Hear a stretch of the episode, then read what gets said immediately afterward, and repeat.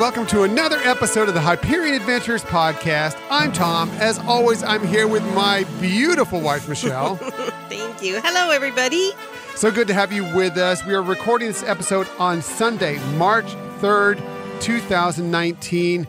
Thanks for joining us today. In the future, you can find us most anywhere you get podcasts. One place you cannot find us anymore, and it's a funny story, sort of. Uh, we're not on 1057max.com anymore. There's uh, it's a long story. If you want to contact us and find out about it, it's there's no, no fault of our own, but it's it's just kind of going through a little circumstance with them. so uh, we may be on there again at some point, but right now we're not. That does, shouldn't affect how you still get our podcast. That's right. And we do hope that you enjoy our podcast and that you subscribe because we really enjoy that. And we also like to hear from you. Absolutely. So you can find us. We have our own website, and I've been keeping it more up to date recently. HyperionAdventurespodcast.com.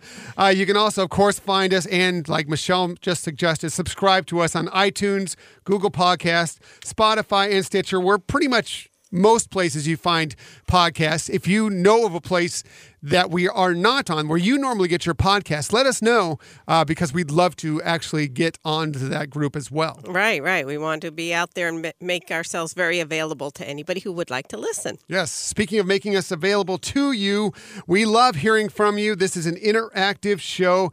You can find us all over social media on Twitter at Hyperion Podcast, Facebook and Instagram at Hyperion Adventures Podcast, and you can email us, Hyperion Adventures Podcast at gmail.com. That's right. And please do let us know your thoughts of our podcast, things that you think we could do a little better. Or some topics because we like to, you know, really get some, you know, new creativity from just what we come up with. Yes. Because believe me, we're, we're a little limited. Sometimes, like, what are we going to talk about this week? I don't know. We figure something out uh, usually every week, but we do help, uh, appreciate any help from anybody out there. By the way, I'm going to give a special shout out to Dillo's Diz, who's Right. doing some fun stuff on Twitter, well, actually in social media and out there in the Disney community this week. They're doing a fun little bracket. It is March Madness time. They're doing a fun bracket. They call it, and get this name, it's the Dillo's Diz, my favorite thing about Disney ever this year, March Madness Mania Pool. it's really funny. We were going through it and filling it out a little bit yesterday. And it's a really tough It's bracket. painful. Yeah, Oh my it's Some tough decisions out Fun, there. but painful. But it's a lot of fun. If you want to get involved with it, uh, you can email Dillos Diz.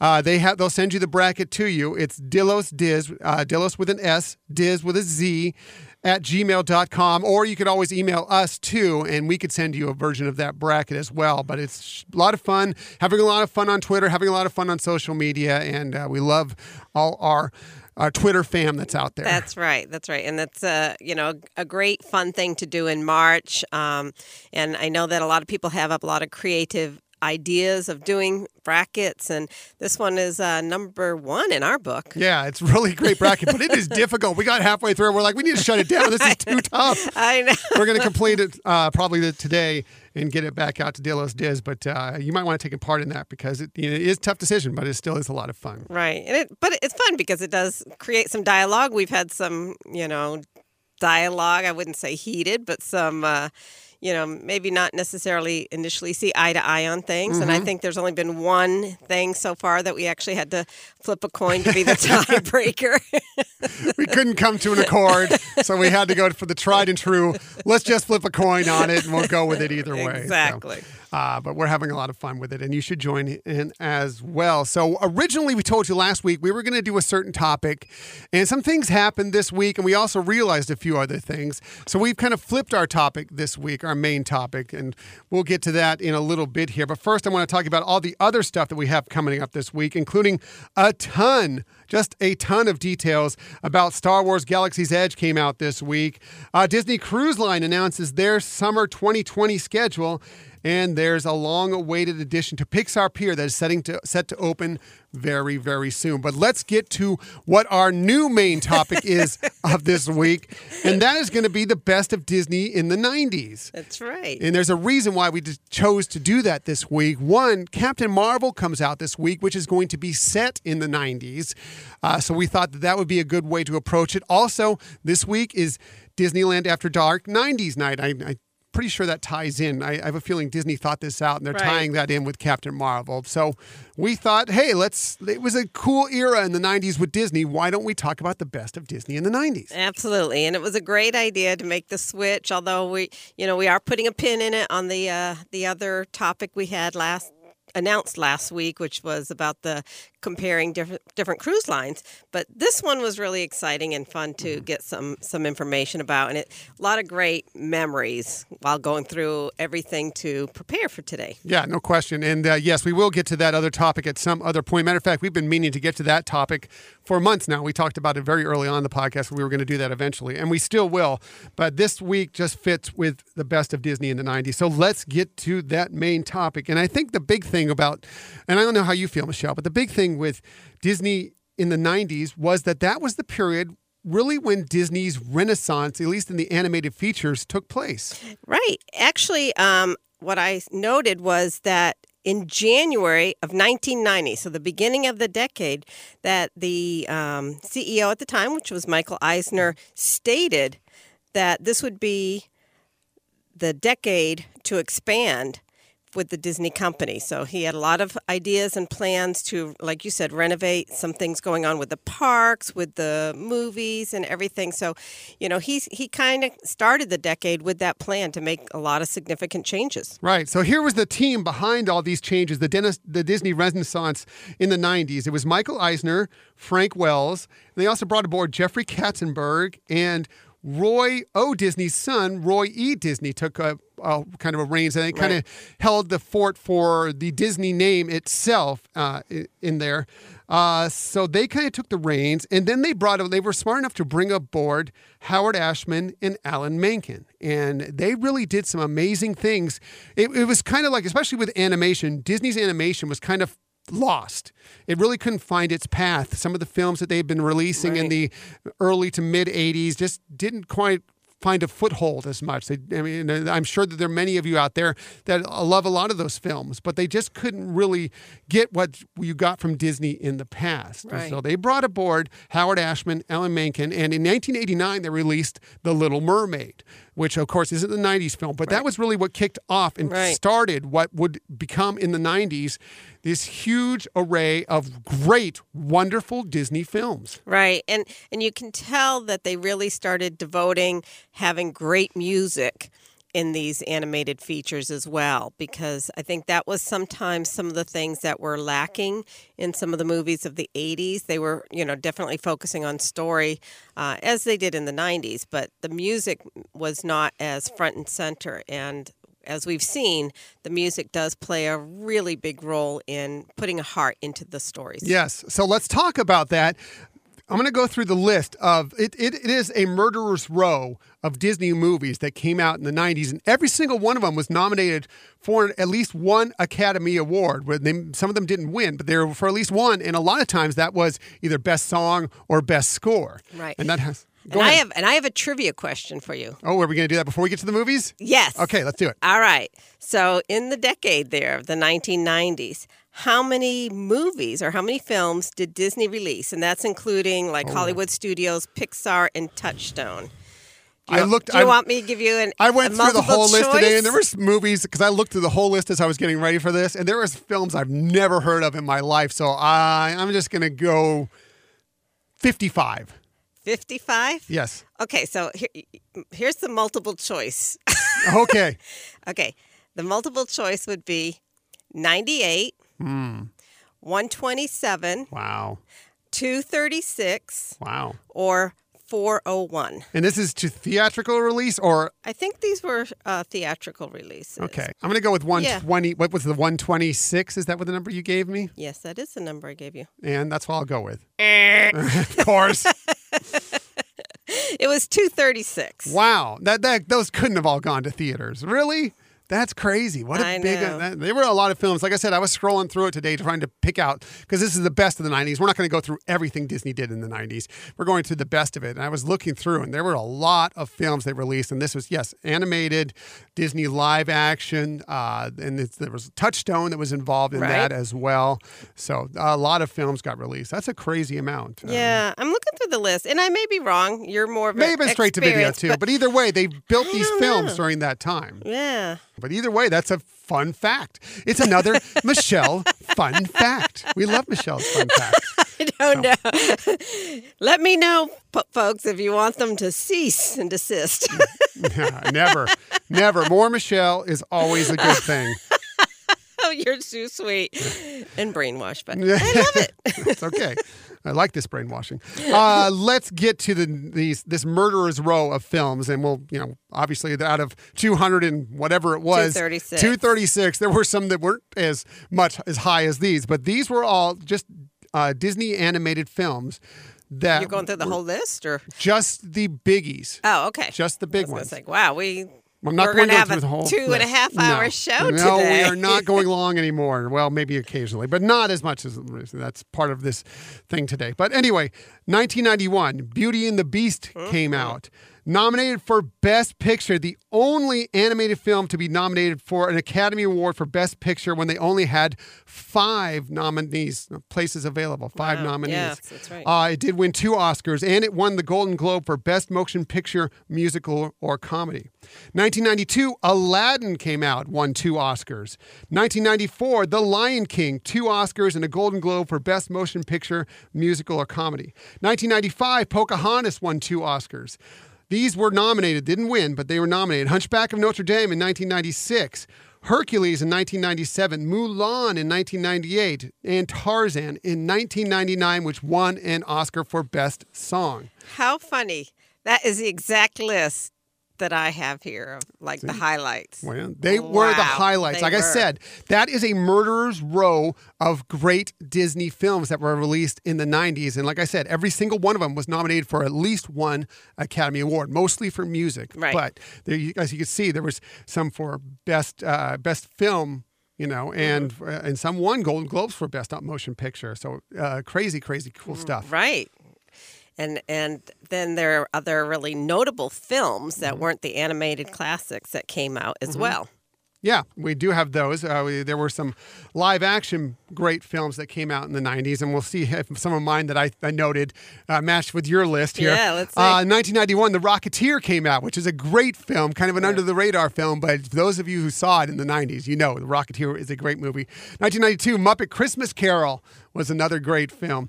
1992 as well, The Mighty Ducks. Yeah. There was a fran- uh, uh, an NHL franchise that came out based on this film from uh, Disney. 1994, D2, The Mighty Ducks 2, which is also another great film. There was a D3 as well, but that one doesn't as good as D2. So we don't talk about that one. 1993, Cool Runnings came out. Uh-huh. And in 1994, The Santa Claus, also another great film. What else do you have on your list, Michelle? So I have Pretty Woman.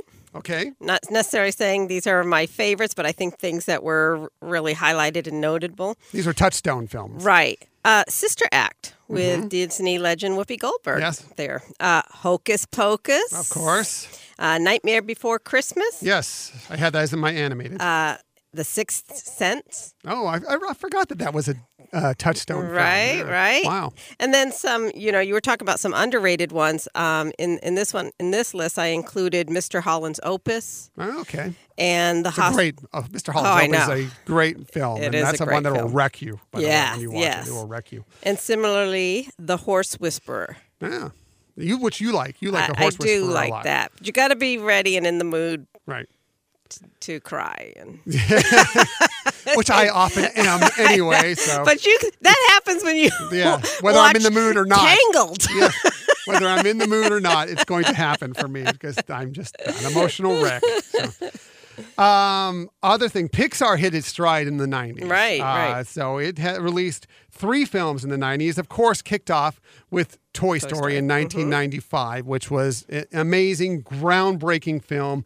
Received three Oscar nominations. It won one uh, for a special achievement uh, for John Lasseter, and won a special achievement for, of course, this groundbreaking uh, digital work they did in animation. Right. Um, it also was the first animated film to receive a a nomination, an Academy Award nomination for original screenplay.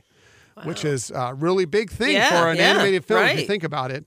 Uh, 1998, uh, it's, uh, Bugs Life came out, which is really a great film. It kind of gets forgotten sometimes, I think, out there. But when you get to see it every once in a while, it really was a great movie. It just kind of gets buried by all the other great films that were done by Pixar. And of course, 1999, Toy Story 2 came out, and, uh, and there's an argument on what's better, Toy Story 2 or Toy Story. But uh, it won the Golden Globe for Best Motion Picture Musical or Comedy uh, in 1999. Right, right. Yeah. I mean, when I'm going through the list here, which, by the way, if you ever want the list, D23 has everything listed there that you could ever want. I mean, there are just so many amazing things that, I mean, we could just be talking forever about this. But uh, yeah, some great phenomenal things. And yeah, Pixar did bring about a whole new dimension. Changed animation. Right. Really did. Right. Changed right. animation Not just for completely. Mm-hmm. the Disney company, but just, you know, you know, it kind of set the bar a lot higher for a lot of organizations. Mm-hmm. And they were working on stuff even before that. Like uh, I didn't mention The Rescuers Down Under, which Right. came out in 1990. is another good film. Uh, that had uh, some of the Pixar's first work in that, some of the computer graphics animation in that. Beauty and the Right. Mm-hmm. Beast had it. Uh, a lot of these films that I'm discussing here kind of used a little bit of that sort of technology within their films, and then Pixar just decided to take it and make their own rather than they were just doing shorts before that. They Right. picked up and decided let's just do the big thing and make uh, full feature length films. And uh, they did very well, obviously, Yes, we, yes. we know. Uh, other things that happened in the 90s. Oh, let me get one more animated movie that you Okay. didn't mention that came out in the 1990s. You mentioned The Nightmare Before Christmas, 1993. Great film. 1995. Come on, you know it. You love it. It's the Goofy movie came Oh, out that's in right. 1995. Underrated. If you Oh, haven't seen gosh, the Goofy yes. movie, check it out. Great, great movie. Love it. We love it so much. Right, Uh, right. We watched it recently. Right. So that's a lot of the best of film out of the 1990s. I don't know if you have anything else on that, Michelle. Um, no, like I said, I mean, there. When I'm going through the list, there's so many fun ones, so many interesting ones to say. Wow, I never thought about it as You don't think of them as Disney, Disney, films, right, right. You know, exactly. Like you know, uh, Father of the Bride. Mm-hmm. You know, I, I don't think I would have thought of that one. Um, Alive. but uh, another one that I can't believe I didn't put in the list is Captain Ron. No, That's Captain a great Ron, movie. Kurt Russell. exactly. Yes, Captain Ron. That That's a- is a funny amazing. It is a funny movie. How did that movie. not make my list? Yeah, that's uh, Martin Short in that too, if- Right. if I'm not mistaken, is the dad, the, the family, and Captain Ron's taking them uh, through Caribbean Isles. Right. it's just funny story. It is. It kind of a is. funny movie.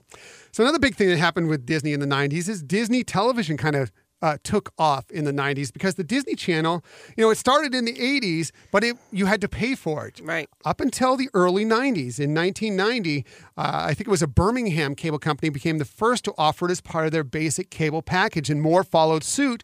And so you could start seeing this without having to pay the extra fee on top of what you're already paying for your cable. Right. And that brought around shows like TaleSpin, Darkwing Duck, Goof Troop, a lot of shows you know and love started to come out on the Disney Channel. Right. Right. Gosh, I swear we have the same list. Yeah. So, um, you know, they had uh, Disney Afternoon, which was two hours of half-hour cartoons. You know, so like you mentioned them, uh, Timon and Pumbaa was also Yes. on that list. So, um, yeah, and it, they also had some um, films that were released that were uh, a series of Winnie the Pooh films that came out. So they they had uh, in the '90s Winnie the Pooh and Christmas Too, Pooh to You, which was Halloween. uh, How Winnie, dare you say that to me? a Winnie the Pooh Thanksgiving and Winnie the Pooh Valentine for you. So it was it was kind of nice that they also kind of went back to some of their, you know, earlier characters with Winnie the Pooh and Piglet. and Mm-hmm. They also did a lot of series based on some of their uh, hit uh, feature films. There was a Hercules series. You just mentioned Timon and uh, Mm-hmm. Pumbaa. There was a series based on Little Mermaid. Uh, there were a lot of things that came out that filled the time on Disney Channel that were very popular during right, that time. exactly. And there were some uh, TV shows that you might not think about as much as Disney. ABC shows, right? That's right. Mm-hmm. Like uh, Live with Regis and Kathie Lee, Of course. right? And uh, Empty Nest. Mm. Dinosaur, Oh, dinosaur. that show. and Home Improvement. Home Improvement, yes. Yes. Of course. Buzz Lightyear, Tim Allen. Right, right. Yeah. So uh, that was pretty cool. So, another trivia question. You ready? Yes. All right. So, September 28th, 1997, what TV revival happened on that day? November 28th, 1997. I'm drawing a blank. I don't know. All right. Thinking Michael Eisner. Oh, is it The Wonderful World of Disney? Right, Oh, exactly. okay, yeah, so that all was revived, and That makes total sense, yeah. and that's when they premiered the network um, showing of Toy Story.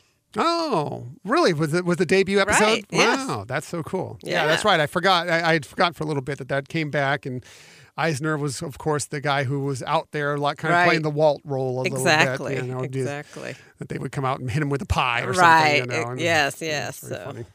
Funny stuff. Right. So, yeah, a lot of good stuff happened with Disney Television, uh, but the parks also weren't. There was some great stuff that happened out at the, the parks as well. Let's start with Walt Disney World. 1992, Splash Mountain debuts. It had already debuted in Disneyland in the late 80s. Uh, Splash Mountain hits Walt Disney World at the Magic Kingdom in 1992. Uh, following up on, of course, Toy Story, Buzz Lightyear Space Ranger Spin debuted in 1998. And in 1999, you were just speaking about Winnie the Pooh. The Many Adventures of Winnie the Pooh debuted out at the Magic Kingdom Park. I know you do. I know you do. I love that ride. Uh, Disneyland also had a lot of uh, cool things happen Mm-hmm. in the 90s. Fantasmic debuted in 1992, the better version of Fantasmic, by the way, for all you who know Walt Disney World for the most part Right. is better. The Fantasmic show at Disneyland is by far better. Although the Right, seating reimagined, The seating right. isn't, but the, the show itself is much better. Uh, 1993, Toontown opened. That included Mickey and Minnie's house and the meet and greet with them Right. there. Uh, Roger Rabbit's Cartoon Spin and Get and the Gadgets Go Coaster all debuted among all the other fun stuff there is to do in Toontown. Right. And uh, in 1995, uh, another great, great attraction at Disneyland that is, well, it, I think believe it's at Disney Sea as well, but uh, as far as in the U.S. only at Disneyland, that's the Indiana Jones Adventure debuted at Disneyland. Right. Right. And uh, that is a, another great attraction for those of you who uh, done the dinosaur out at, uh, at uh, Animal Kingdom Right. Park. This is a much better version. Right. uh, go check it out if you ever get to Disneyland. Yeah. Similar technology. Right. Um, the, the cars are the same. Right, everything. right. So the uh, Walt Disney World also had a lot of new things, but there was one other happening at Disneyland, Mm. which was the redesign of Tomorrowland. Yes, that's right. Yeah, I, I didn't go over everything that happened out No. there, but yes, that was part of. One of the big things that was a big move at that time. Yes. Right. And interestingly, at Disney World, um, you know, they had created Mickey's Birthday Land Mm-hmm.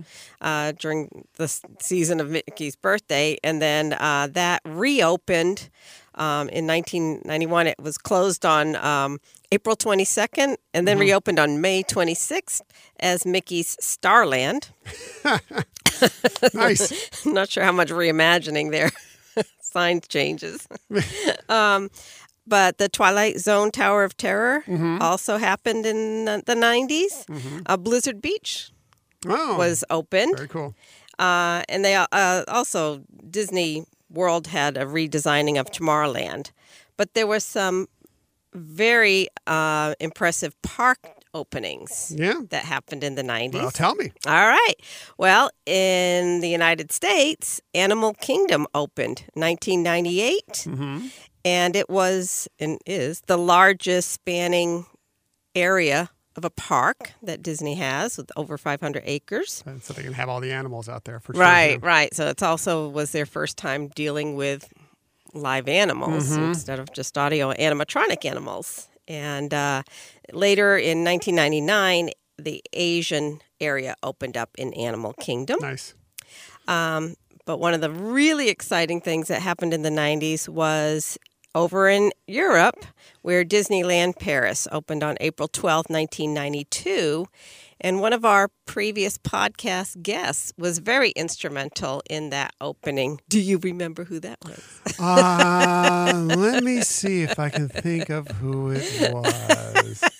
Actually, I am blanking on his name all of a sudden, which is hilarious I- because I just I know who you're talking about Yeah. and I can't think of his Lee name. right- Cockerell. Lee Cockerell. Yes, I can't believe I was just blanking on his name. It's one of the, I'm getting old, folks. No, no. I'm getting There's- old, ladies we- and gentlemen. We just have too much information here about what happened in the 90s with the Disney company. Right. It's- But yeah, one one of the things we asked him about, if you ever want to go back and listen to that episode, was his experience of opening Disneyland Paris because he was out there for uh, several years Right. building that up and helping that open. And he tells a funny story about uh, the only things he could eat at the time Right. because he only could say a few words in French. So he, you know, as far as ordering food, there were only a few things he could order. So he had basically the same meal over and over again for a long time. right. Uh, you should go back and check out that episode if Definitely. you get a chance. So really cool. Yeah. Uh, one other thing, I only have one more thing. You may have more. I only I have one other thing that happened in the 90s that we love. It's a precursor to something we love. Mm-hmm. And that is that Disney Sports Enterprises began Mm-hmm. in the 90s. And that was the precursor to Run Disney. In 1994, the first Walt Disney World Marathon took place. And in 1995, the Disneyland Marathon and 5K took place. And that just started what we now know as Run Disney. And they're doing regular races. Now it's only on the East Coast, but for a while it was both coasts. And we hope to be both coasts again before too long. Right. That is exciting. So, very Uh, cool. That's all I have. Michelle, what else Oh. do you have? I know you must have done much more work. I did. I did. Do a little bit more research. Um, well, also in the 90s, Hollywood Records was formed, and that really helped um, bring the soundtrack from these mo- great movies, you know, to life by having those available to everybody. Um, and for the first time, Disney moved into publishing. And do you know what the name that they chose? I do not. Hmm. Another Michelle fun fact. Are you ready, ladies and gentlemen? Drumroll. Hyperion Books. Oh, I, why don't I know that? I should know that, right? That makes sense. Um, so they they released a lot of great kids books on there. Um, they also purchased Discover magazine. Um, so you know these were all great new um, th- additions. But and you talked about it with Mighty Ducks. Um, Disney was awarded in 1993 the franchise Right. for the NHL Which Mighty Ducks in Anaheim. Anaheim, yeah, the Mighty Ducks of Anaheim. Uh, and they eventually have changed it since Disney got, gave away the uh, sold that franchise. They're now just the Ducks. Right, right. But yeah, originally they were the Mighty Ducks, and they even had the logo that you would see in uh, many of the uh, live action films. Right. So pretty cool. Um, also, the Disney Vacation Club resorts opened um, in 1991, uh, and it was renamed Disney's Old Key West Resort Okay. in 1996. Uh, and another thing that started, which was a topic of uh, one of our recent podcasts, which was Disney Institute. Oh, okay. That started in the 90s. That's right. And so, again, if you want to know anything about Disney Institute, um, our good friend Amy and I talked about our experiences with. Mm-hmm. you guys did a great job. Aw, I sat back and did nothing. You guys did a great job. Pretty much like I'm doing with this episode. No, no, no. You, did, you again, had a lot. Michelle doing so much detail work, and I just kind of went through the basics here. So Um, another big new venture that Disney got into in the 90s was you know, on Broadway. yes, So they had they had a very successful stage production of Beauty and the Beast, um, followed by The Lion King, and really um, there was you know a team that worked to restore um, that area of New York and make it a fun and safe down area. Times Square Right, and Broadway area, the theater district. Yeah. and so, really, Disney was uh, one of the major catalysts to make that happen. So, you know, that was pretty exciting. Yeah, you want it to be, especially you're going to have shows that you're going to be more family friendly. You'd like the area to be family friendly as well. Which That's it- There was a time around Times Square in the Oh, theater yeah. district where it was really not, Pretty, but now it really is. It is. That's right. Um, the Disney Inn Hotel, which was one of the original hotels um, that opened up when Walt Disney World Resorts opened in 1994, started leasing their hotel to the Army. And then later on, the Army purchased it and renamed it Shades of Green. okay, yes, So, of course. and another one of our favorite things about the Disney company was is the Disney Cruise Line. Yes. So the Disney Magic, which was the first of their two luxury ships, made its maiden voyage in the 90s. So, um, and actually, interestingly, people I think still talk about the original link that Disney had with the cruise line industry, which was with Premier Cruises, and that was um, discontinued. And actually, well, and, and and that was discontinued because Premier wanted to go with Warner Brothers, and Disney at the time was trying to do something Was with that the big red boat? Right. Yeah. Uh, so Disney actually tried to get something going with Carnival and Royal Caribbean. Mm. That didn't actually come about. So that's why they decided, Well, "Let- we'll just Guess we'll just do, Do it, it ourselves. ourselves. Yeah. So yeah. So Yeah, those very successfully, we might. add. right, right. So those are all the.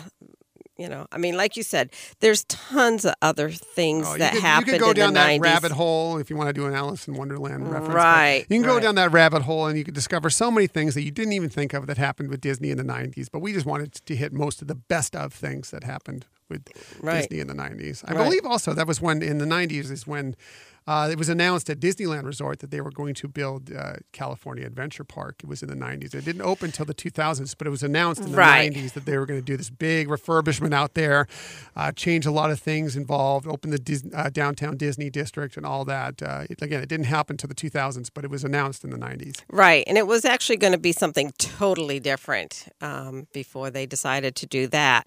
Um, they also announced in the 90s about building Tokyo Disney Sea. Mm, okay. So that was announced, but again, didn't um, open then, but it was announced then.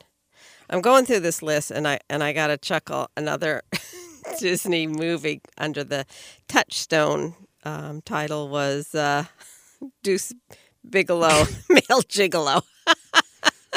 Disney really wants to be affiliated with that I one. know, I know. That's funny. Hilarious. so yeah, yeah. Anyways, So those are what we thought were the, kind of the best of the 90s from Disney. Uh, we'd like to know what you remember from the 90s of Disney. What was your favorite thing? One thing we definitely didn't mention because I don't know. Some people liked it, uh, others not so much. It was Mm-hmm. the birthday cake castle out at uh, well, Magic Kingdom Park. beautiful. some people, like I said, some people loved it. I know. And believe me, this was one of those things that uh, people were. There was very few people in the middle. You either loved it or you hated it. But that was one of the things that happened in the 90s. But Well, and what was that. really exciting then too was that they had um, a hot air balloon that was exactly like that, and when they were celebrating, the I guess the beginning of this um, birthday celebration, that it just rose from behind the castle, and if you can find some footage on that, it's pretty amazing to see. Yeah, Yeah. pretty interesting stuff. Pretty interesting It was stuff. one of those things. Yeah, it was quirky or odd looking, but you knew it wasn't going to last. Right. was like, But like I said, people had feelings about it one way or the other. Some Yeah. people loved it, some people didn't. But uh, definitely happened in the '90s. But like I said, I'd like we'd love to know what happened in the '90s. What are your memories of Disney in the '90s? Whether it be any of these things, whether it be films, television, whatever. Please contact us. Let us know. We'd love to hear from you out there and hear what you remember as the best things in the '90s. exactly. And uh, if any of you did a fact check and found something I said wrong, please let us know. Yeah, probably not because Michelle has fun facts, and I just go through the list. So I probably got the things that are wrong. Nah, Michelle got, nah. did all the legwork and got all the great information out there for you Oh, all, you did, you as did she awesome. always does. Uh, let's move on to our next topic, and really, it's going to kick off our Disney stories of the week, and it's part of the reason also we changed topics this week. One, we uh, we, we did want to tie it into Captain Marvel and '90s night going on at uh, Disneyland Park, but also there was so much news that came out about Star Wars Galaxy's Edge this week. Right? We really didn't want to make this episode. We've gone really long in the last few episodes. We want to try and pare that back a little bit. We don't mind going long occasionally, but we kind of want to shorten it up a little bit. And we figured if we go through this big old topic about comparing cruise lines and then had to get to all this Galaxy's Edge Right. stuff, we would be going for another two hours. Exactly. So we decided to pare this down, but we got to get to all this. We knew, we talked about this last, many of these things we actually talked about last week when uh, Rob LeBerry joined us. Uh, we had a great time with him talking about Star Wars in the parks last week. You should check out that episode as well. But we mentioned that the going to be uh, debuting the cast member outfits on last Tuesday evening. Right. So be on a lookout for that. And sure enough, Tuesday night, pictures came out. We saw more on Wednesday of what they were going to look like, uh, and that was like great. Yeah, that's fantastic. Yeah, they looked pretty- very interesting. Right. Um, I, I thought uh, Rob actually uh, off. Pod, he was telling me a couple things like he thinks that they're going to be able to mix and match some of these, right. And it makes total sense, you know that you know that way you know you don't have a bunch of people looking exactly the same walking through there. So- Right, right. And that was actually confirmed in uh, the D23 article. So. Uh, so then, yeah, Wednesday, all sorts of more stuff came out, and so Oh my much. gosh. like it wouldn't stop. It was I just know. flooding out all this stuff about Galaxy's Edge. Uh, so let's just go through it. A lot of this came from D23.com, also a little from Polygon.com. But uh, we'll just kind of go through these. Uh, th- these are from those various sources. So here we go. In their efforts to defeat the First Order, the Resistance, this is talking about Black Spire Outpost, but Right. two, of course. Uh, the First Order, the Resistance has temporarily set up shop in an abandoned ancient base encircled by forests, mountains, and rivers on the outskirts of Black Spire Outpost. Throughout the land, in both parks, fans may see some familiar faces, including Rey, Finn, Poe Dameron, BB-8, Yay. and Chewbacca, and even find themselves in a face-off with the First Order. All stuff we've been looking forward to. Absolutely. Uh, not much of a surprise. Um, he, he talked about there are we know this going in. This is kind of some of this is rehashed. We've we've seen this before, but I think it's interesting to read back again. There are three carefully designed entrance points to Galaxy's Edge in Disneyland, allowing guests to enter via Critter Country, Fantasyland, or Frontierland. And uh, there will be two entrance points in Disney's Hollywood studios. Uh, there'll be short enclosed passageways between the lands that are designed to compress. So essentially, you're going to go through there, and it's going to be like you're kind of going through warp, Right. and then you're going to open up into this brand new planet, almost like you're going through hyperspace into this new area. To kind of- Right, that's how they're going to you know solve the question of if you're going from Fantasyland or Critter Country or whatever into this area, how it's going to emerge to you, which I Right. think is great showmanship. It is, it is, and it's kind of um, taking from their very basics of the parks. How when you're coming through the tunnel and then you open up into seeing Main Street USA, for example. Mm-hmm. Yes. And so I think they're they they've realized that was very successful, Mm-hmm. and it, and they've uh, you know featured that design into this as well, which was very awesome. Yes, love it. I love it so Love it much. too. Uh, there was a lot of stuff based on the attractions themselves. As a matter of fact, there was some that actually kind of laid out everything that would happen to you up until the uh, ride happened. I'm not going to give those spoilers away here. If you want to find them online, they are online. What I will tell you is that on Star Wars Smuggler's Run, uh, which is the Millennium Falcon Right. flying attraction, uh, they're going to have uh, Hondo Ohnaka talking to you, and he's going to be a very, very. They had some uh, film of him in action. Very, very advanced audio animatronic. He's what they're called in the A1000, uh, which is their newest breed, and so Right. he's going to look really, really great. Uh, also, as you're waiting to get called into the cockpit, you are going to be allowed to go into the crew quarters, the crew cabin of the Millennium Falcon, and just kind of hang out. Nice. You know, that's where they have the uh, holographic uh, chess game Right. there, and and you can just take pictures and do whatever, and just kind of enjoy yourself in there until they call you into whichever into the cockpit that you're going to be doing. So that's a fun way to take up some of the time that you're going to be waiting to actually do the attraction itself. Right. And again, it seemed like they really learned in Flight of Passage to have that cue be very visually stimulating to, you know, distract you from the fact that you're in a line, Mm-hmm. you know, and but it but it, that's great. It's it's so exciting. And this this bumps it up a bunch more. yes. Uh, where the real spoilers came out was for uh, Star Wars Rise of the Resistance, because apparently there were uh, some influencers and some press that got out there and got to take part in everything leading up to it, except for the actual.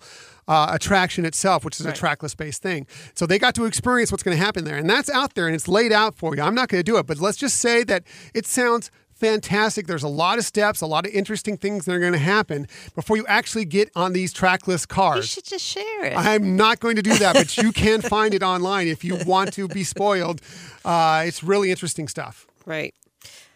So we haven't gotten to my research stuff yet because my research things are basically food, drink, and things I want to buy. That's what I was going to do next. So, well, I want to buy everything. know, so I they, know. they just stop right there. I'm going to buy I'm everything. buy. so, uh, including most of the food and drinks, by the way, too. But um, let's go ahead and get to your food and drink list. I was going to go to that next, but if you have the list, let's go through yours. Yeah, actually, the list is pretty long. And, you know, what's really great if you go online, like you mentioned at the beginning, D23 um, really gave a lot, a lot of information. They give the backstory for the cantinas and the the restaurants. So, I, and my biggest problem is I keep wanting to call it Olga's Olga's. Cantina. Oga's Cantina. Just gotta get Olga it Guerra, by the way. Right. name is Olga Guerra. Right. Um, but how creative Mm-hmm. are the drinks that they came up with there? And that they're, you know, um, they did have some pictures of the drinks. And so they come in all different shaped glasses and things like that. So it just, it's going to be a lot of fun just to be in there and have some of these cocktails. They also obviously have some non alcoholic brews that they're Mm-hmm. going to have available. But um, was any of them calling out to you? I mean, we don't know what's in them. Oh, the but- fuzzy tauntaun. Come on. I'm all about the fuzzy tauntaun. I don't know, the Jedi mind trick. Yeah. Although it's also cute that they have Jabba juice, Yes. which comes directly from. Uh, Attack of the Clones, Right. episode two. Star Wars. so you know that's all right. Good, thanks. I was. I appreciate that, but yeah, so th- some really fun sounding Mm-hmm. drinks. Were there are other things about the drinks that you found? Uh, No, I just love that. Like you said, they were very colorful. They were Mm-hmm. all different shapes, sizes. Some of them looked like they had some, like uh, they put some dry ice in them, so they, Right. kind of bubbled and steamed a little bit, and it just it kind of reminds me of it's like uh, Trader Sam's Right. in outer space. Is kind of Exactly. what it seemed like to me, and I just think it's fascinating and exciting all the same. And there's more drinks than I, I thought they may maybe have like two or three things on there, you know, that Right. you could try. Yeah, right. They were more. And, uh, throughout this whole list of Right. food and drink, there was much more diversity and interesting things than I expected to, to be there. Oh, was thinking of it. absolutely. I mean, even uh, for example, the the blue milk and the green milk. Right. And actually, what they've done is they've they've created something that is plant based, so more people can right. actually participate and enjoy lactose it. intolerant That's or right. whatever, uh, have some sort of dairy, dairy sensitivity, uh, you can still drink these and try them out. And I'm, I will probably try both Right, them, I'm sure. exactly. And uh, and even at the restaurants, the couple of the the food locations, they also have some additional uh, specialty drinks there, uh, and some were you Mm-hmm. know obviously non-alcoholic as well. So they've really put together quite an eclectic group of things to enjoy is in terms of drinking while you're there, which were fun, and the food stops sound amazing. And again, all of these things have backstories to them, which make it a lot more interesting. I mean, let's face it, when we go to um, Walt Disney World and we're going to the Jungle Navigator Company, I mean, how fun that Yes. you can see the backstory of how it associates with the ride, the Jungle Cruise. And so it, it makes sense that they do it, but it's just when you're reading it, it's so exciting. Yeah, I mean, like, yeah, the backstory, like we're talking about, that one of the food places we're talking about, which is Docking Bay Seven, Seven. Food and Cargo. Uh, they even give a backstory on the chef Right. there, Chef Strono Cookie Cookie Tuggs. Uh, he- so he's he's the guy who's kind of taken over. He's cooked from everyone, including working for Maz Kanata. Right. You know, uh, and so it's just kind of interesting that they bother to uh, bother, but it's just it's great that they do this backstory into these characters and give you some depth into what's going on there. I, I love how they say, they say he's doing a traveling diner for diners traveling. Right. That's wonderful. Yeah. Good stuff. Uh, and I also love that the food, if you read the items of food, and they have a lot of pictures of it out there too, it's very fusiony. Mm-hmm. Right. Uh, a little Asian, a little, you know, there's a little African, there's a little bit of Thai. I mean, there's all over the place out there. It kind of reminds me of a little bit of, uh, if you know from, uh, uh, Pandora, some Right, of the exactly. food uh, examples there. Only this is more seems more extensive to me, but I love that there's some curry in there. There's a lot of noodle stuff. There's really some really cool, interesting dishes, and I'm looking forward to trying a lot of them. Right. And and although they're presented in a way that's, you know, very um futuristic, galaxy far, far away kind of place. Um, they are foods that people will recognize. So they didn't, you know, they, they really kind of wrapped it up nicely that, yes, it, it's foods you know with a lot of style. Right. It's almost like these, these are comfort food kind of dishes. A lot of them are, but they're done up in a way that's very fusiony. There's a lot of vegetables involved, Yes. some rice, some noodles, some interesting things. Uh, it really is a wonderful looking dishes throughout it, and um, they look fantastic, yummy. Uh, I'm excited to try them. Was there one in particular that uh, kind of was like, oh, I think I I'm. don't know. There's so many good things. I mean, the the, the I, I actually there's a veggie one that I was very interested in, which is the plant-based meatloaf served with a roasted vegetable mash. I thought Mm-hmm. Right. was kind of fascinating. There's a ribs dish, uh, the oven roasted burra fish. I thought was kind of an interesting Right, I was going to well. name that one. Right. Yeah, um, a lot of good stuff. Oh yeah, I, I agree with you. I was kind of thinking of the the uh, the fish. This the dish is one of things that I would like to really try. Um, but yeah, the roasted vegetable mash and herb gravy sounded so yummy. Again, we always do this show when we're hungry. When we're hungry.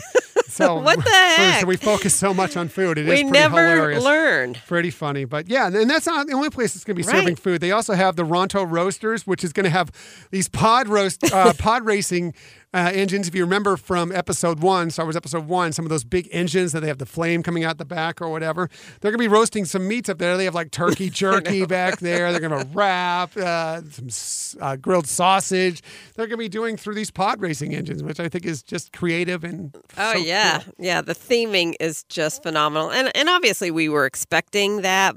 It's still really fun and still refreshing to to see what they've done to, Mm-hmm. It's- to it's make gonna- this so unique. it's going to really feel like I mean we've talked about immersiveness with this land before Right. and the food choices the way they're serving them Mm-hmm. up I think it's going to just add to this immersiveness and how you feel and you know that you're in the galaxy far far away Exactly. uh, it's really really cool stuff I know. I know. So like, do we need to dress differently? Mm, I don't know I have a feeling we're going to be buying so much stuff from out there that it's going to be interesting. And speaking Right. of that, why don't we get to what you're looking forward to buying out of the shops? All I right. know, I know our bank account's about to take a big hit Oh, I know. I know. And it was hard because, you know, obviously they have, uh, what is it, Savi's Workshop, where Mm-hmm. you can build your own lightsaber. Mm-hmm. You know, I mean, that sounds super cool. Mm-hmm.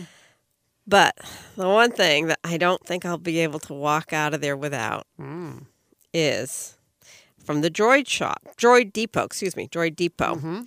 And I don't know if there was anything there that you saw, but that it, that's a, an, another interesting thing. Like they're taking the idea of building your lightsaber. You can pull pieces off a conveyor belt and build your own droid.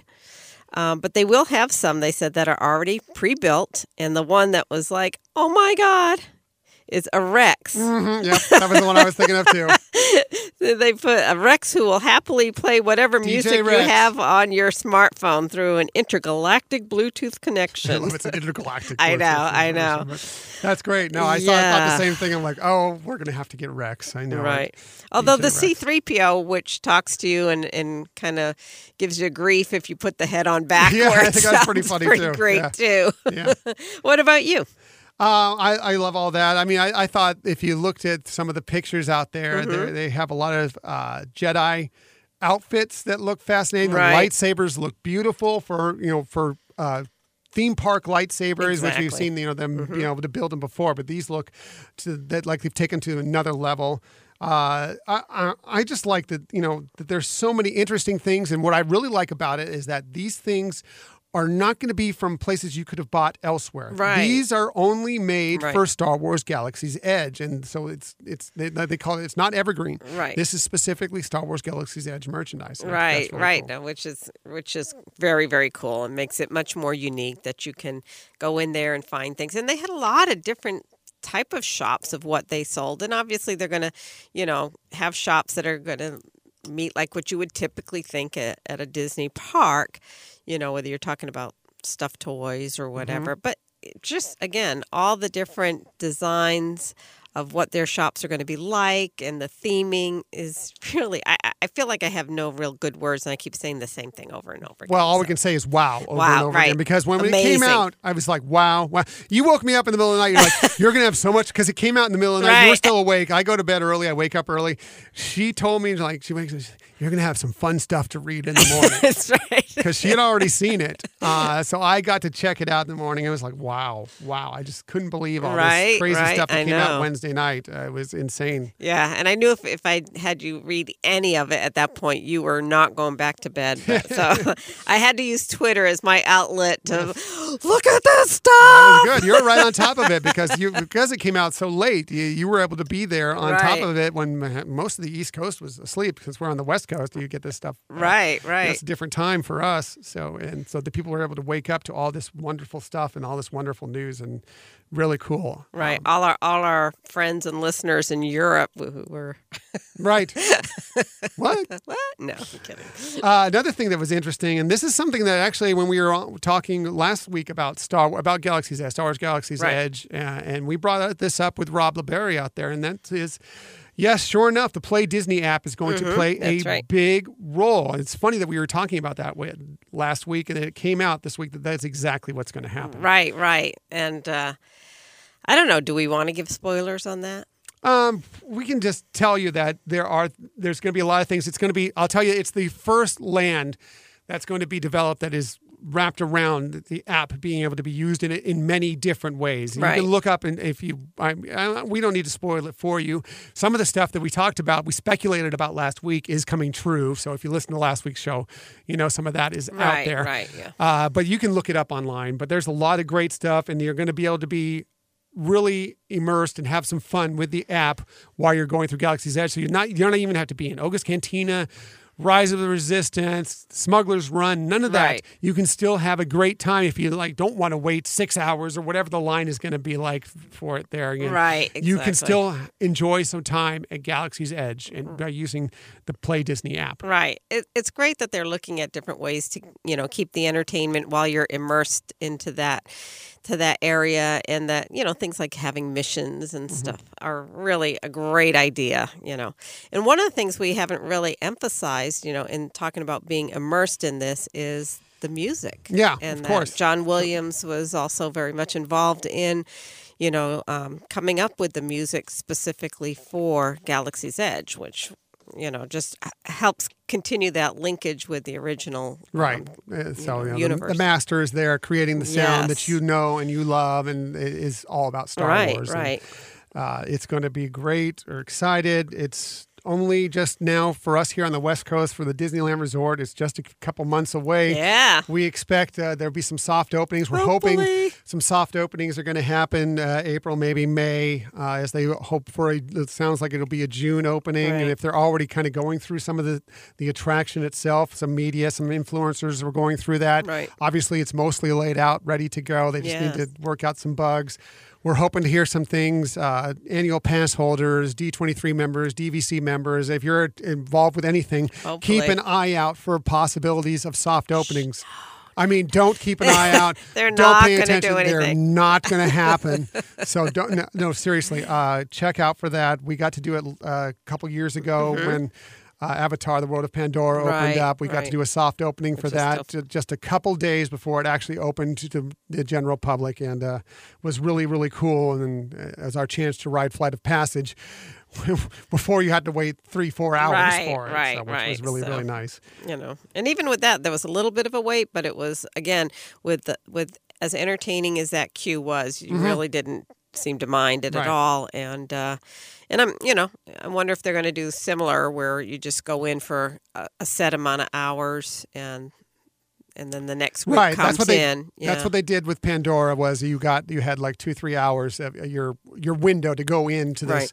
get into the park and then you came out and then they said and the next group was waiting in line and it was their turn to go right. in so you just had to kind of schedule your time when you could make it into it and you know it just happened to fall when we were planning a trip anyway out there so right, it so just it we worked kind of got lucky really in that nice. regard Mhm. so very cool So that was it. That's I, I don't think you have anything else. That was a ton of news. there was There's so much stuff. I mean, we didn't go completely into detail of all this stuff, but there's so much stuff out there about what's happening with Star Wars Galaxy's Edge, and we're really excited about it. We'd love to know what you think about the news that came out this week, what you expect. Uh, please contact us and let us know. Absolutely. And let us know what things you're looking forward to. I mean, obviously everything, but Right. um, if there's something particular that uh, really spoke to you, we want to hear about it. Yeah, I saw so many things on Twitter. I know. think uh, uh, at Dillis Diz, you know, we were talking about earlier, like this is going to be like when you walk into the crew cabin of the Millennium Falcon, there's going to be a lot of grown men crying in there. and I had to concur with that. Yes, I know I'm going to break into tears getting to get onto the Millennium Falcon. I Right. think that many of you, just like us, are going to be doing the same thing. And they're going to be wiping up tears. With, very often be a mop in there. There's going to be so many grown men tears in the We'll be selling Falcon. tissue boxes. So. Yeah. It makes sense, actually.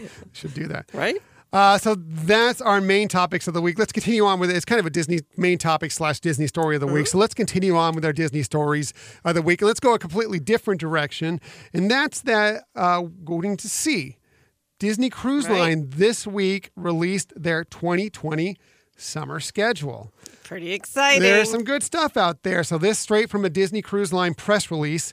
In summer 2020, Disney Cruise Line will embark on a variety of itineraries around the world, including a long-awaited return to Greece and the addition of five first-time ports to- of call in Europe. Along with an expanded European season aboard the Disney Magic. Adventures will continue across the fleet with sailings to Alaska, the Caribbean, and the Bahamas. Those are the usual things. But the interesting thing was that Disney Cruise Line now feels it's because there was a long time when Greece wasn't considered right. safe. Right, exactly. And Disney will be, believe me, if anybody who's going to wait until they really feel it's safe, it's going to be Disney Cruise Line. So they feel it's safe to go back to Greece. I always wanted to go. I don't think we're going to be doing one of these sailings, but it's good to know that they're going back there. So someday Yes. we can go visit Greece. I know that's very exciting, and uh, of all cruise liners, like you said, that you'd want to feel safe and feel happy about going on would be a Disney cruise. Yes, no question about that, uh, and great for the whole family. And it's a Mm-hmm. Learning opportunity to, you know, to go back to where some, where some of the dawn of man was in Right, Greece and right. Rome and all that area. It's, uh, I wonder really if there's a movie or something that's going to link because, Hmm. like, a, you know, they did a lot with Scotland when Brave came out. Yeah, they did Norway after with Frozen tied in. I mean, it was a little bit after, but they Sure. tied that in. I don't know of anything I can think of specifically, but still, I, I think it's just great ports to call and interesting. They're they are doing a Broadway version of Hercules or an off Broadway Hmm. uh, off Broadway version of Hercules. So I don't think that ties in, but it is No. interesting. Uh, more from the press release. After a five year hiatus, the Disney Magic will return to Greece in summer 2020 as part of three special Mediterranean voyages departing from Rome. During one 12 night and two nine night cruises, guests can marvel at the beautiful landscapes and archaeo- archaeological, I can say it, wonders of destinations like, oh boy, Piraeus, the gateway to Athens, Katakolon, near ancient Olympia, and the islands of Santorini, Mykonos, and Crete. So uh, the Greek Isles. I've, lo- I've never been, but they look spectacular. Right, I'd really love right. to visit them Oh, sometime. absolutely. Uh, each of these unique Mediterranean itineraries combines a selection of stops in Greece with visits to other notable cities in the region.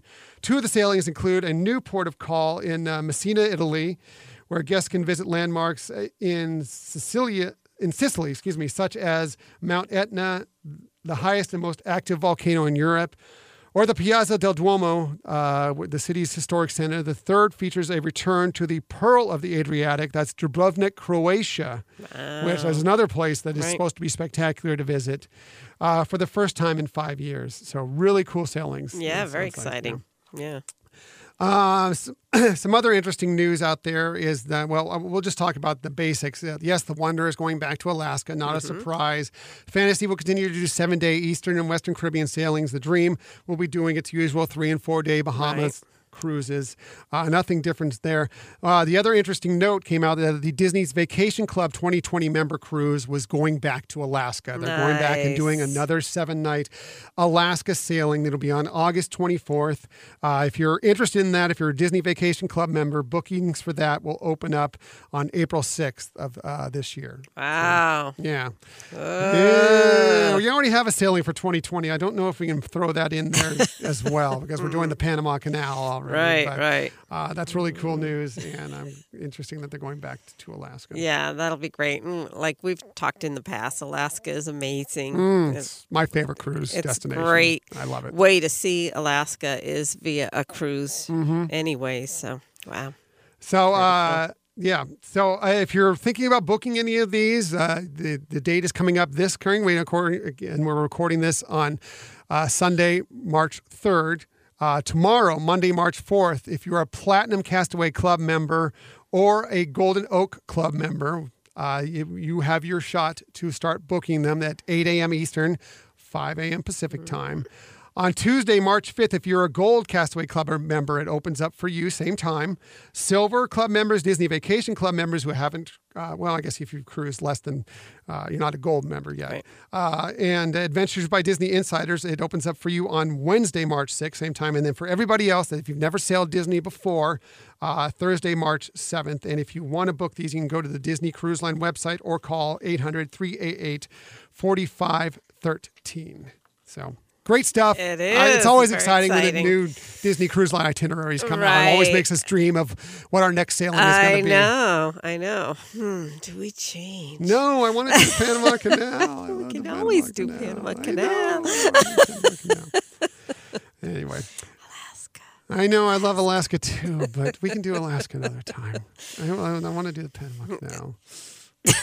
Do we arm wrestle or flip a coin? I'll tell you what.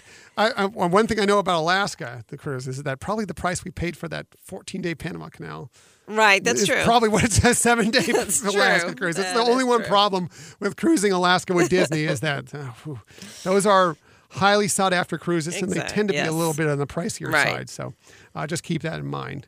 Uh, let's get onward and we'll move to some park news just a really quick hit on some park news uh, it came out just a day or so ago that Jessie's Critter Carousel Right. is close to opening finally at Pixar Pier at Disney California Adventure Park. This straight from the Disney Parks blog. Uh, Jessie's Critter Carousel will open in April. April. Yes. so they say mosey on over to a giant toy carousel starring Jessie, the yodeling cowgirl, and a friendly bunch of desert desert critters for a rootin' tootin' romp. Inspired by the Toy Story film, saddle up on a whimsical snake, armadillo, turtle, bunny, and more from the for world of Woody's Roundup. This newly reimagined attraction will have you yelling, "Giddy up!" Yeah. so it's good. I mean, the one thing about when Pixar Pier opened, we you know we were excited. Right. Pixar Pier opened last year, uh, late May, early June. I can't remember call. It may, may have been actually late June when it opened up last year. Yeah. But uh, we were excited when it finally opened up. But there's one thing about it is that they it didn't wasn't quite finished. right. Uh, they only had two attractions open, of course, the the Incredicoaster, which is great, Mm-hmm. and the Pixar Pal Around, which is good.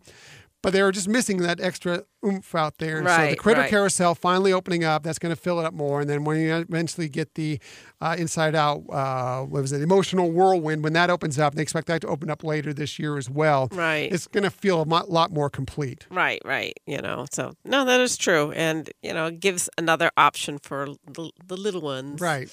Yes. to enjoy. And there are a lot of pictures circulating right now because there's still a fence around the carousel, but you can see now uh, that you can see Jessie, kind right, of the peeking giant over, Jessie, yes. peeking over the wall like she's ready. She's like, "Come on, guys, we're ready. Let's start inviting you onto the car- their carousel. Let's go." So, uh, very cool news, and we're excited for that to open up here very soon. Uh, one more Disney story for you of this week, and that uh, is that reports say Disney is developing a new series for Disney Plus based on the iconic villains. Mm, I this from that. Variety.com, and it's based on sources. It's a rumor, it's not official yet, but here's what they're saying. This series is currently entitled Book of Enchantments and will be based on the Villains book series penned by Serena Valentino. It will tell the origin stories of Disney characters like Ursula from The Little Mermaid, the Beast from Beauty and the Beast, which I, I guess he's sort of a villain at the beginning, but I don't really consider him a villain. He's a we kind of already overall. know that backstory. Sort of. but it- maybe, maybe it'll go more in depth. It'll be interesting. Uh, Maleficent from Sleeping Beauty and the Wicked Queen from Snow White. So uh, interesting stuff. Yeah, sounds a little bit like once, Once Upon a Time. right? Yeah, uh, maybe. And we loved Once Upon a Time. right, At least yes. uh, in, as it was early on in the show, we really loved it. We, we never missed it, and uh, we even got to see some of their panels at uh, Comic Con, Right, is really right, fun yeah. as well.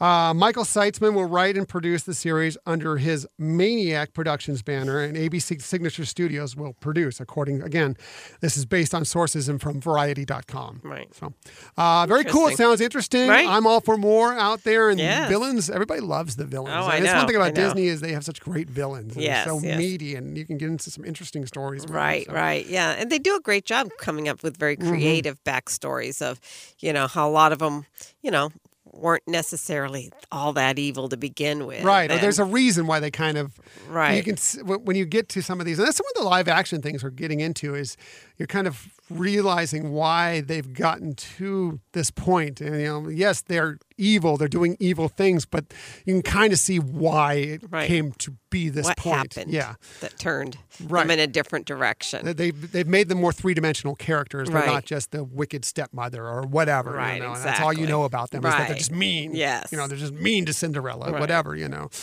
So uh, interesting stuff. Yeah. So uh, that's my Disney stories of the week. I believe Michelle actually has a Disney I story this week. And the best thing about this, I didn't forget. Yay! and it's it's not uh, maybe as as interesting or as delightful as some of yours, but you know, your stories are always delightful, as are your fun facts. Oh, yeah. You're too kind. Um, so I know in the past we've discussed how Disney um, is close to owning a majority stake in Hulu. Yes. And uh, now they're reporting that they're looking to expand that acquisition a little bit more by 10% more through AT&T's ownership of Hulu, this, that streaming service. So putting it the math together, Disney already owns 30% of Hulu. They're in the process of acquiring 21st Century Fox that also owns 30%, so that would give them 60. So the this purchase stake would give them a 70% ownership of Hulu. Um, and I think we've also kind of shared part of this is they know with Disney Plus, they kind of really have to be um, conscientious of having family type content. Yeah, I think they want to go PG 13 and below. Right, I mean, right. As far as uh, more focused towards families. Exactly. So Hulu is kind of like the uh, the streaming, the Touchstone streaming service, right? So Hulu um, would give them the ability to have, um, first of all, have streaming services internationally, but also to be able to, you know, change the direction to a little bit more adult type themes as well. So, and um, the other interesting part of this was that Comcast actually owns thirty percent stake of Hulu and they are not planning to sell that by any means. And that's according to their CEO, Steve Burke. But um, what what was really intriguing about this is that, you know, if anything were to happen, you know, with that that uh, 21st Century Fox deal or whatever, you know, Disney doesn't want to necessarily lose having more ownership Right. you know, especially with Comcast being out there saying they're not going to sell it. Yeah, they want to be sure that they have the place to put some of these more adult content type shows, and that is going to be Right. Hulu. But right. And AT and T definitely said they want to sell, so it's not a matter of you know if it's they do want to sell, you know. And so I started thinking about it. Gee, if Comcast has thirty percent and they acquire the AT and T, they'll have 40 which would still be right now more than what Disney Mm-hmm. has. So, um, interesting way to look at what they're trying, where they're trying to position themselves, and Right. you know, to secure that uh, ability to have uh, the way, the ability to drive what Hulu does. Right. Another interesting note on this, and this is a story I saw just in passing this week, and I don't know the exact details behind it, but looks like uh, Disney, the Disney and Fox deal uh, kind of got past the last major sticking Right. point, which was a deal in uh, Brazil. They had to agree to it in Brazil, and once they got past that, we're pretty much pretty close to that deal being done. They say, I think it was actually our, our friends at uh, WDW News today Mm-hmm. uh, had the story on it that it could be done uh, within the month, and Nice. that uh, that will be moving forward Right, from there. right. So uh, that's good. That's good. Michelle's great stories. Always has good stories. Always has fun facts. Always has great stories. Money, the stock market. Mm. Yeah. She's on top of it. She's on top of the money stuff because she's got to realize how to pay for all this Star Wars Galaxies. That's merchandise we're about to pay for. here I know, right? To purchase. Uh, but she also, along with great stories and fun facts, she also has the best vacation tips. If you don't know, we always wrap up our show with giving you some sort of tip to help you on your next vacation, maybe your next day at the parks, next Disney cruise, whatever it may be. We try and give you some sort of tip every single week. And Michelle always has the best ones. So, because she's wonderful, beautiful, fantastic, and everybody loves her and she has the best tips, we always let her go first. So, without any further ado, let's get to Michelle's tip of the week. You're so sweet, and I'm glad you don't ever put it to a vote with our listeners, No. which has the who has the better I'm not one. going to but- subject myself to that because I know how that's no, going to go. You, you're, you have winner ones. Yeah. Um, so actually, I have. Um, well, one is not a vacation tip, but I, I did want to throw it in because it really kind of tied in with our main topic of the 90s. Is that um, if you really want to see an incredible story that talks about the turmoil that the animation studios went through in the 90s and shortly after that, um, there's a movie out there called um, Waking Sleeping Beauty. And it really covers a lot of the things that were going on with a lot of these names that we talked about, you know, you brought up, which was, you know, Michael Eisner, Katzenberg, and uh, Roy Disney. And you know how they were ad- addressing what was going on in the time with animation and how it was kind of being pushed aside and then with the tragic passing of Frank Wells and you know kind of the expectation that Katzenberg would get involved in that it's really just a really interesting interesting film so if you get a chance to watch that we would highly recommend Highly it recommend Yeah. it. It is really interesting, deep dive into what happened uh, with Disney in the late 80s. Uh, into the 90s Right. and how the kind of the animation department kind of fell by the wayside a bit and then reemerged as this juggernaut that it's Right. become now and but there were some bumps along the way including a lot of bumps near the end uh, Yeah. with the Eisner Katzenberg Roy E Disney Right. relationship there so interesting It- stuff it was. check it out highly recommend it Thank you. So, uh, and I agree, highly recommend it. So, um, the, the tips I have today really have to do with um, how to make sure you have the best time at a Disney park and avoid some problems. And it's just a, a couple little things I want to um, put out there. One is in terms of making sure your phone battery lasts throughout your day. And we've talked about how now the um, Play Disney Parks app is going to really be important with a lot of things. You want to make sure that you have have your uh, phone battery lasting for the whole for the whole day. So um, some things that obviously you can do is have a, one of those flash rechargers available, and also look at uh, maybe turning your um, phone to airplane mode, especially when you're in certain areas like Indiana Jones and Soarin'. Those really zap you, so that would be a good time to turn it into airplane mode.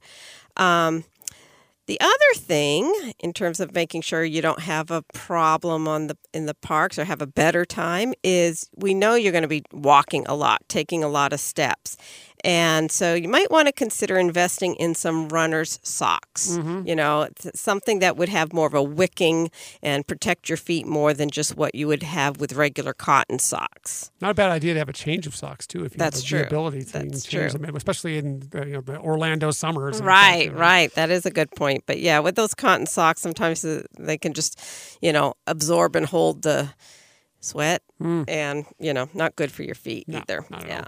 Um, the other thing is, if you're traveling with kids, you know, teach them how to recognize a cast member through their name tag. You know that it's that oval white name tag, and let them know that if in the unlikely reason they the they get separated, they can look for a cast member and tell them they're lost. The Yeah. cast member knows what to do in those situations. So from there on, they'll they'll take control and make sure you get reunited.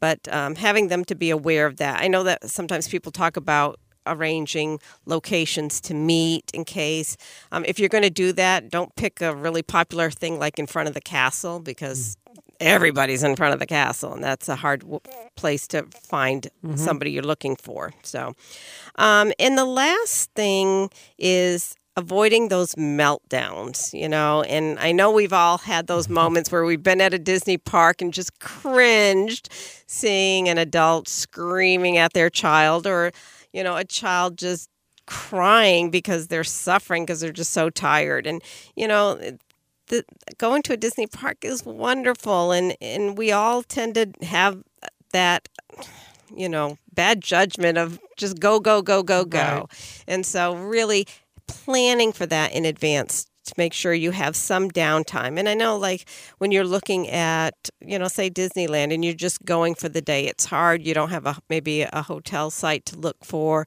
to have that break during the day. But, you know, really plan then some sit down, quiet time. You might be, you know, at a location at one of the, you know, restaurants, just sitting down, having some, you know, coffee and pastry or something like. Make it fun, but make sure you're putting some effort into pre planning your downtime so that you don't have those meltdowns and you mm-hmm. can just totally enjoy the park. So. Yeah, just to summarize, I know they're all four different topics, but they're all just ideas to help you have the best time possible at a Disney park. Those are great. Great tips. thank As always, Michelle has the best tips. Those are Uh, great. we haven't heard yours yet. Yeah, no, uh, mine doesn't compare to yours. Your tip is fantastic and definitely more important for people who get out there to the parks. Uh, we've you you said it. We see it all the time. Right. Um, the adults are tired. The kids are tired. It's a bad mix. Mm-hmm. Um, you know, find some resting times one way or another. If you can get away from the park and get a little rest in, that's great. If you can't, find some little periods where you can get a, a people mover is a wonderful place to just get a few minutes, just kind of sit and just relax for a little bit. Plus, you get great views of the park when you're at uh, Magic Kingdom Right, Park. right. That's true. You know, some of the other attractions that are indoor, maybe they don't seem that interesting, but if they're, you know, as a 10 minute or 15 minute something in a theater or whatever, where you can just sit and get out of the heat or get out of the rain or whatever, um, it's just a huge thing. Also, hydrating, which Yes, is my big thing, point, is a huge thing. And Very also keeping the, the blood sugar up, you know, even if it's a little snack, like some little apple slices. Right, or, right. You know, it could be something healthy or it could be whatever, but, uh, you know, just true. something to kind of keep your, your, your blood sugar at the right level as you're Right, going right, through. It's, right. uh, really important. So good tip. Thank Good you. tip, sweetheart. Let's get on to my secondary tip here. and since we were talking just a little bit ago about the summer 2020 cruise uh, itineraries coming out, I thought we'd go into what might happen if you're on the cruise and say this is your first Disney cruise and you enjoy your first Disney cruise. And so you want to go on to another one. Well, the best thing you can do is to book while you're on board That a great tip. Cruise. And I'm going to tell you why that is. For those of you that haven't experienced it before, first of all, a lot of people think you have to book a specific cruise when you're on board. And that is not the case. Mm-hmm. You can book, you, yes, you can book a specific cruise. You can look through the schedules, book one, but you can also book a placeholder cruise if you don't have any idea of what you want to do. You can book what's called a placeholder cruise. And then when you figure out what itinerary you want later, you can put that towards that. Now, here's the benefit of booking while you're on board. And the biggest thing is that there is a 10% discount on your next sailing outside of a couple blackout dates mm-hmm. and concierge. If you're booking concierge, you don't get the discount. But if you're doing this just as a regular cabin, whether it be inside, uh, ocean view, veranda, whatever, Right. you will get a 10% discount, and that could save you hundreds, if not thousands, Right. depending on what kind of cruise you are booking. Um, also, another thing is that you will also get on that sailing stateroom credit. Mm-hmm. So if it's a three to six night cruise, you'll get a hundred bucks thrown your way just that you can just use whatever you want to spend it on For on that next on cruise. that next sailing. If it's a seven night or more, you get two hundred dollars per stateroom. So that's an extra hundred or two hundred dollars uh, to have out there. Uh, it's a discounted deposit on seven plus night sailings. It's only ten percent. If you're doing a placeholder sailing, um, where you just kind of you don't have an actual cruise Right. determined, it's only two hundred fifty bucks for your deposit. So uh, you get a discounted deposit. So you're also not breaking your bank when you're on board, and you Right. get you time to decide on it. I mean, it doesn't change the price of it overall, but at Right. least when you're holding it, it doesn't cost that much, much. money. The best thing about this is, yes, you want to do it, but if for some reason things happen, you decide to take other vacations, you don't end up cruising, it is 100% refundable as long as you cancel your cruise without, you know, earlier than the final uh, full pay in full date. Right. You get 100% of that deposit back. Uh, so it's it's just going out there. You might save money. You might get some shipboard credit. Right. It's just a great way of doing it. And you can also book for your friends and family, even if they're not on that cruise with you. If they're going to be booked, if you think they're going to go on the next cruise with you, Right. you can book cabins for them as well. All you need is to have their full legal names. And you can book them for them as well. So Yeah. it- you can extend the savings Nice. onto your friends and family as well. Win, win, win. It's a win, win, win, and you should definitely do it. If you'll go on a Disney cruise and you enjoy it, one of the first things you should be doing is getting to that future cruise desk Right. and do it early in your sailing Yes. because everybody goes to it at the end and you're waiting forever. Although it's much easier. There's, they have some forms, if you, especially if you're just doing a placeholder. But even Right. if you're not doing a placeholder, you can just fill out forms, tell them what you're looking for, and just drop it off there. But if you, you know, if you're actually looking to talk to uh, the person who's coordinated the the associate there, the sales associate, uh, it can be a lot, a little bit more of a wait near the end of the cruise. So do it early. Right, right. And, you know, the other thing is, I know a lot of people like to uh, use a travel agent. Mm-hmm. So you can, if you're if you are doing that booking on the cruise line, you can also um, have it designated to be managed by your travel agent. So you don't have to relinquish that if if it's um, more comfortable for you to have a travel agent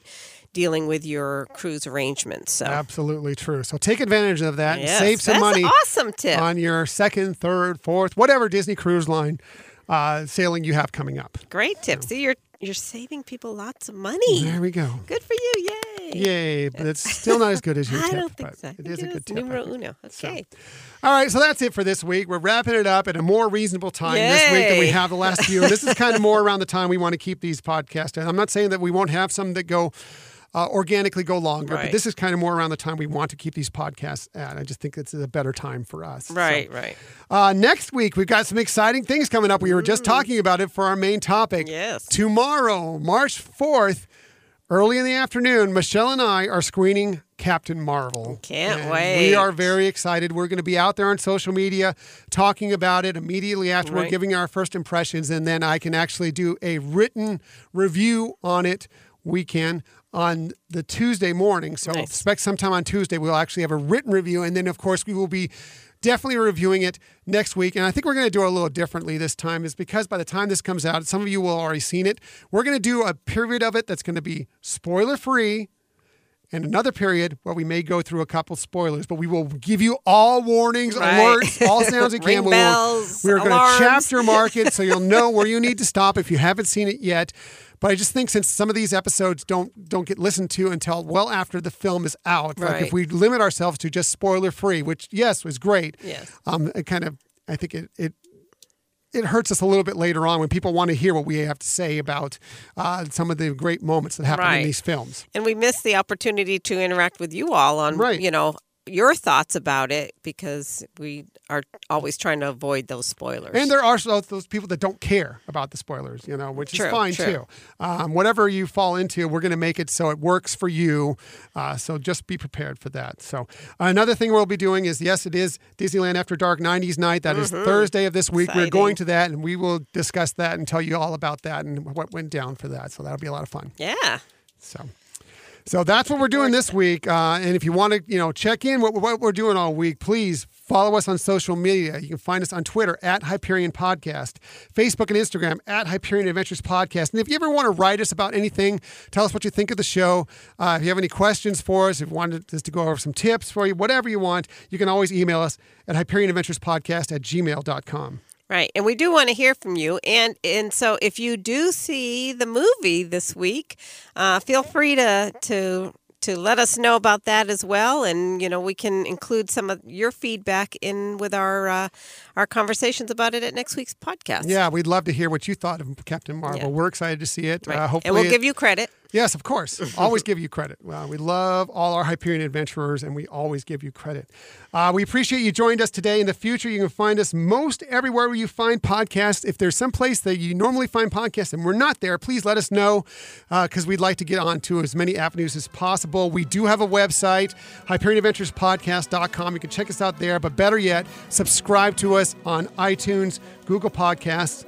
Spotify, and Stitcher. And if you have a moment, one, tell your friends and family about this podcast. Let us let them know that we exist and that you enjoy it and they might enjoy it too. but also a, a rating on one of these sites. Just clicking on the stars would be fantastic. And if you have a little more time, a review would be so wonderful. One, it helps us be a better podcast, but it also helps people know that we exist out there. We rank Right. higher on the whatever uh, podcast area it is, uh, so that people can find us a little more easily. Absolutely. And for those of you who have done that in the past, we love you. Thank you so Yeah. much. And we've really appreciated the, the feedback as well. So, Yeah, we've gotten some great, great, great reviews, especially a few over the last few weeks, and some uh, even more ratings. And we appreciate everybody who's taken the time to do that. You guys are wonderful. Thank you very much. So uh, that's it for this week. Thank you again for listening to the Hyperion Adventures podcast, and we look forward to sharing some time again with you next week. Again, it'll be a little more 90s next week, apparently. Until that time, I'm Tom, I'm Michelle. and we hope that you have a magical week.